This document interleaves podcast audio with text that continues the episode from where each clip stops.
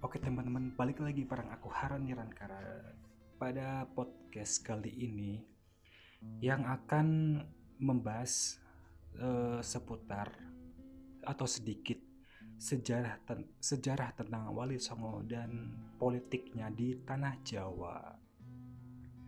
Nah, tanpa lama-lama lagi, mari kita eksekusi aja pada podcast kali ini.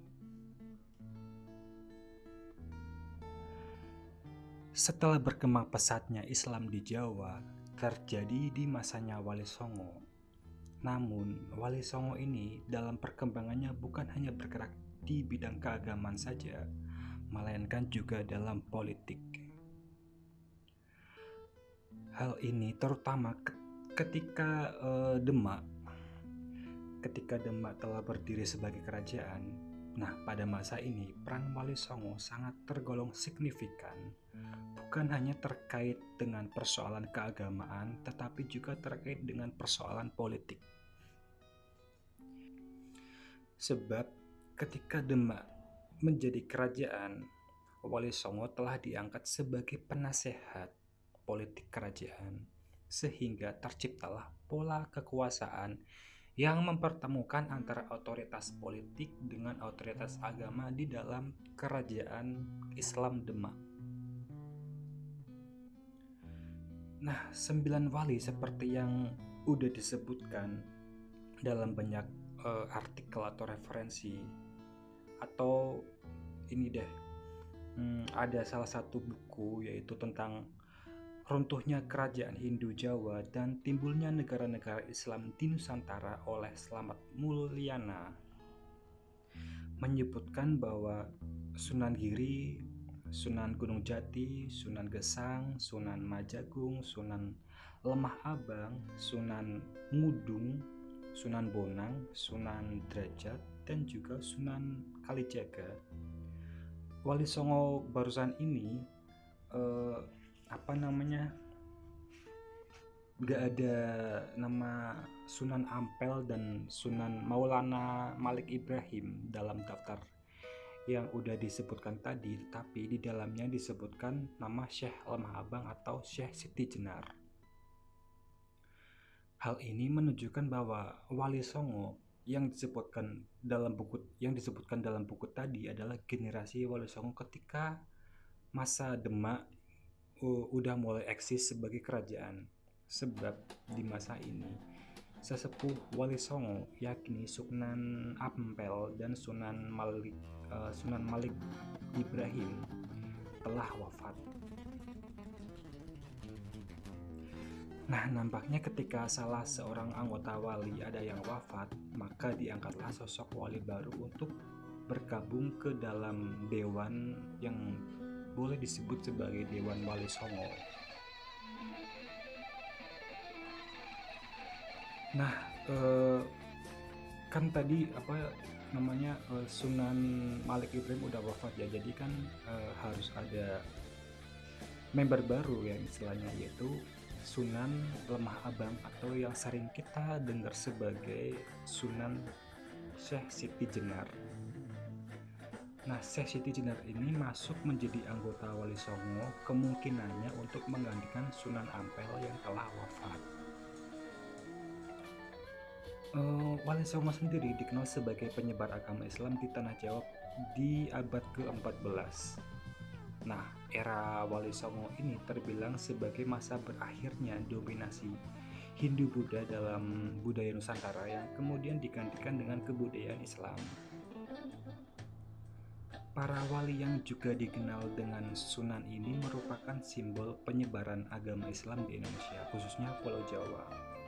Nah, ada ada nih beberapa versi mengenai arti uh, Wali Songo ini. Sebuah pendapat menyatakan bahwa Wali Songo merupakan wali yang jumlahnya ada sembilan, yang disebut dengan Songo dalam bahasa Jawa itu artinya sembilan.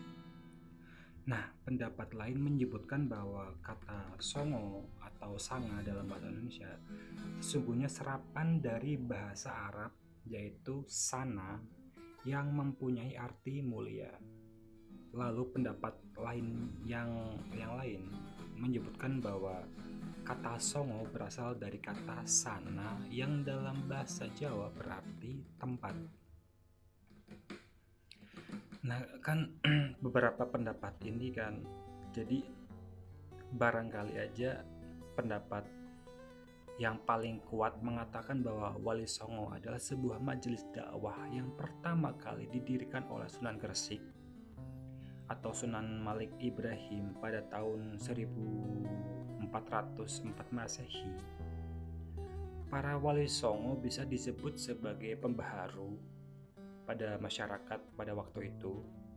Nah, pengaruh mereka ini benar-benar merasuk dan membekas dalam uh, urusan agama terutama untuk peradaban yang baru bagi masyarakat di tanah Jawa mulai dari kebudayaan, keagamaan, perniagaan, kemasyarakatan hingga ke pemerintahan.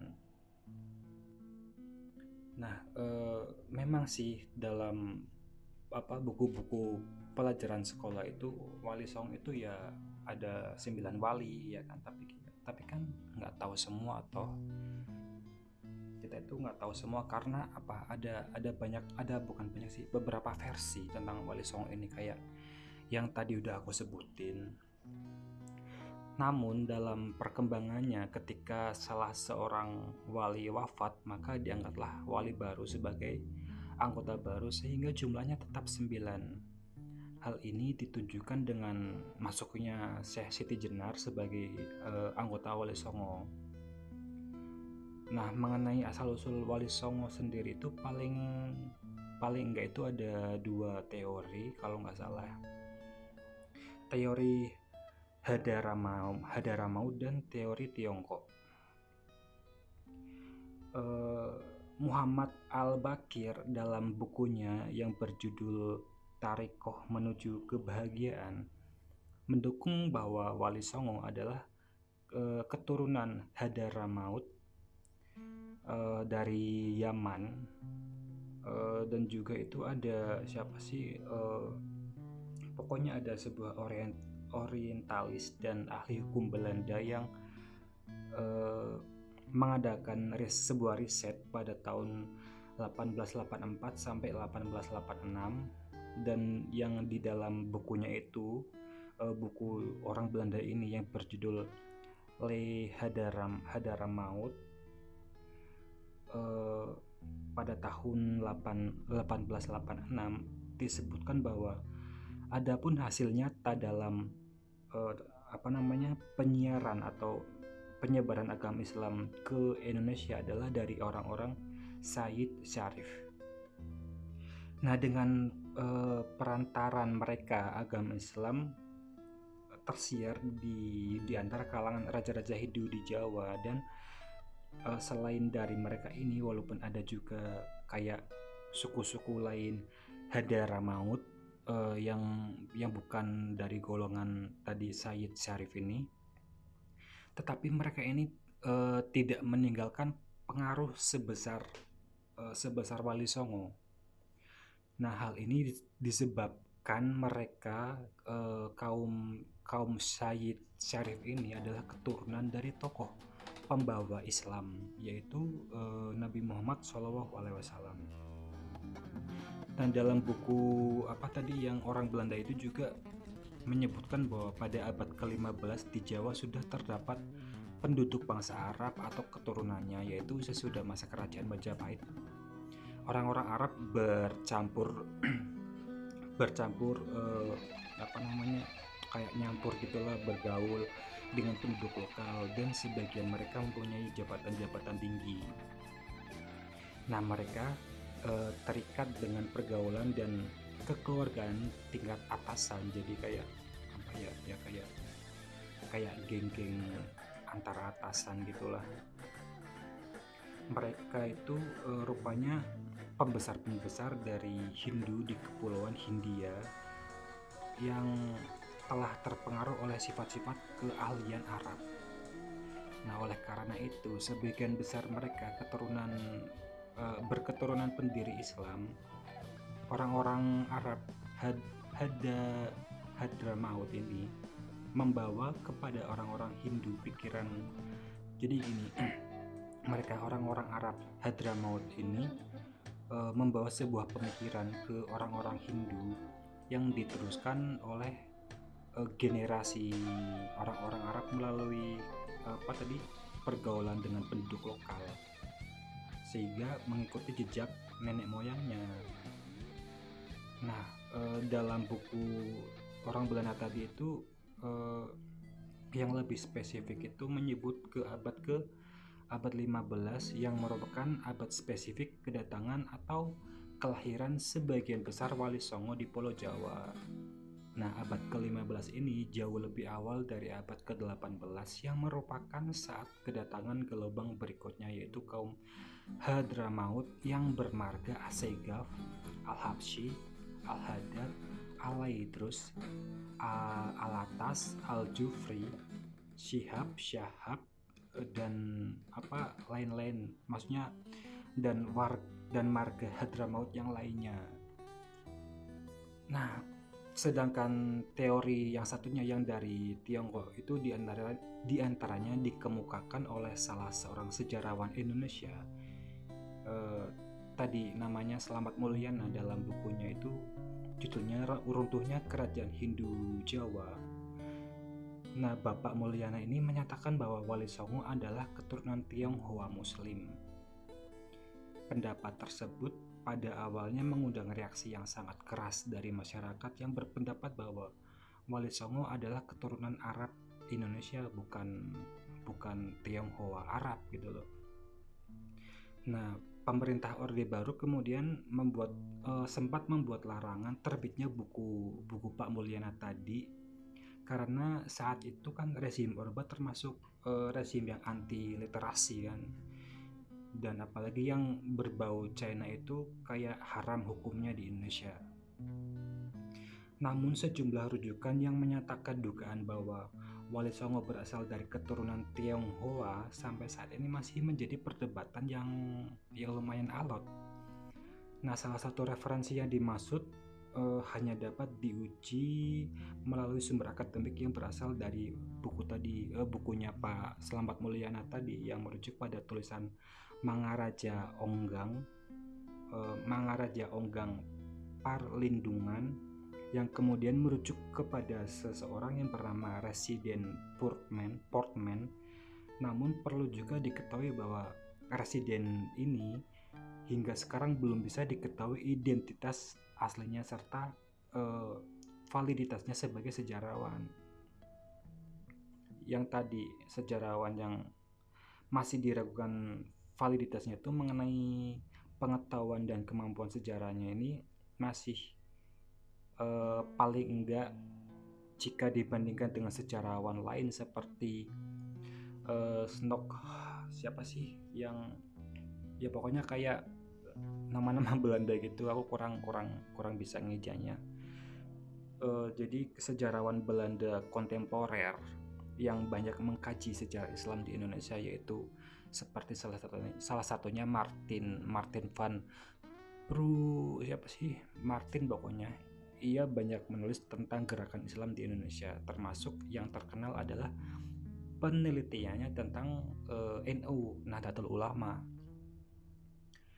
Nah, eh, dalam kajiannya Martin ini nggak pernah sekalipun menyebut nama Portman tadi dalam buku-bukunya yang diakui eh, tentang spesifiknya tentang detailnya dan banyak dijadikan referensi karena jika Portman dijadikan sebagai rujukan hal itu bakalan memperlemah buku Martin karena tadi Portman itu belum uh, belum diketahui valid validitasnya kredibel uh, nampaknya kayak identitasnya itu juga belum jelas kan. Nah terus itu ada lagi satu us usulan dari dari siapa sih? The Graph dengan judul Chinese Muslim in Java uh, in the 15 pokoknya uh, judulnya itu kalau diterjemahkan itu um, Muslim Cina di tanah Jawa antara abad 15 dan 16 merupakan hasil studi yang ditulis oleh Russell Jones.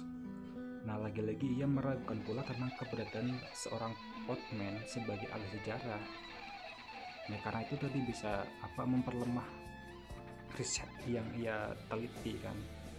Nah, terlepas dari perbedaan pandangan mengenai asal-usul Wali Songo, yang jelas Wali Songo merupakan fakta sejarah yang mempunyai peran besar dalam sejarah penyebaran agama Islam di Pulau Jawa.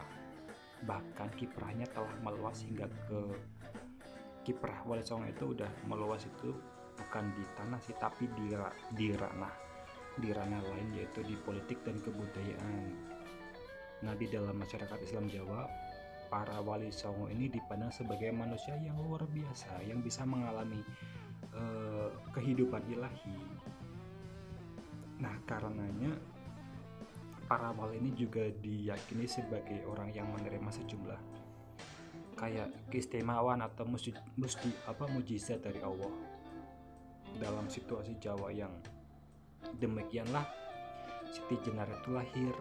Uh, jadi ketika mulai adanya kerajaan Islam Demak dan mulai uh, mulai luasnya ranah Wali Songo ini ke politik itu bertepatan dengan masa uh, Syekh Siti Jenar lahir. Gitu. Jadi uh, oke okay, mungkin sampai sini dulu aja podcast kita kali ini nanti kita akan uh, sambung pada podcast selanjutnya karena aku masih kurang referensi juga jadi podcast kali ini tuh jangan di uh, jangan ditelan mentah-mentah karena apa ya aku cuman kayak uh, menyampaikan apa yang aku tahu aja yang dari yang aku baca jadi sangat-sangat tidak disarankan untuk menelan mentah-mentah podcast aku kali ini, oke? Okay? Nah, seperti biasa buat yang ingin mensupport aku bisa lewat deskripsi yang udah aku tulis atau lewat tab support yang ada di podcast ini.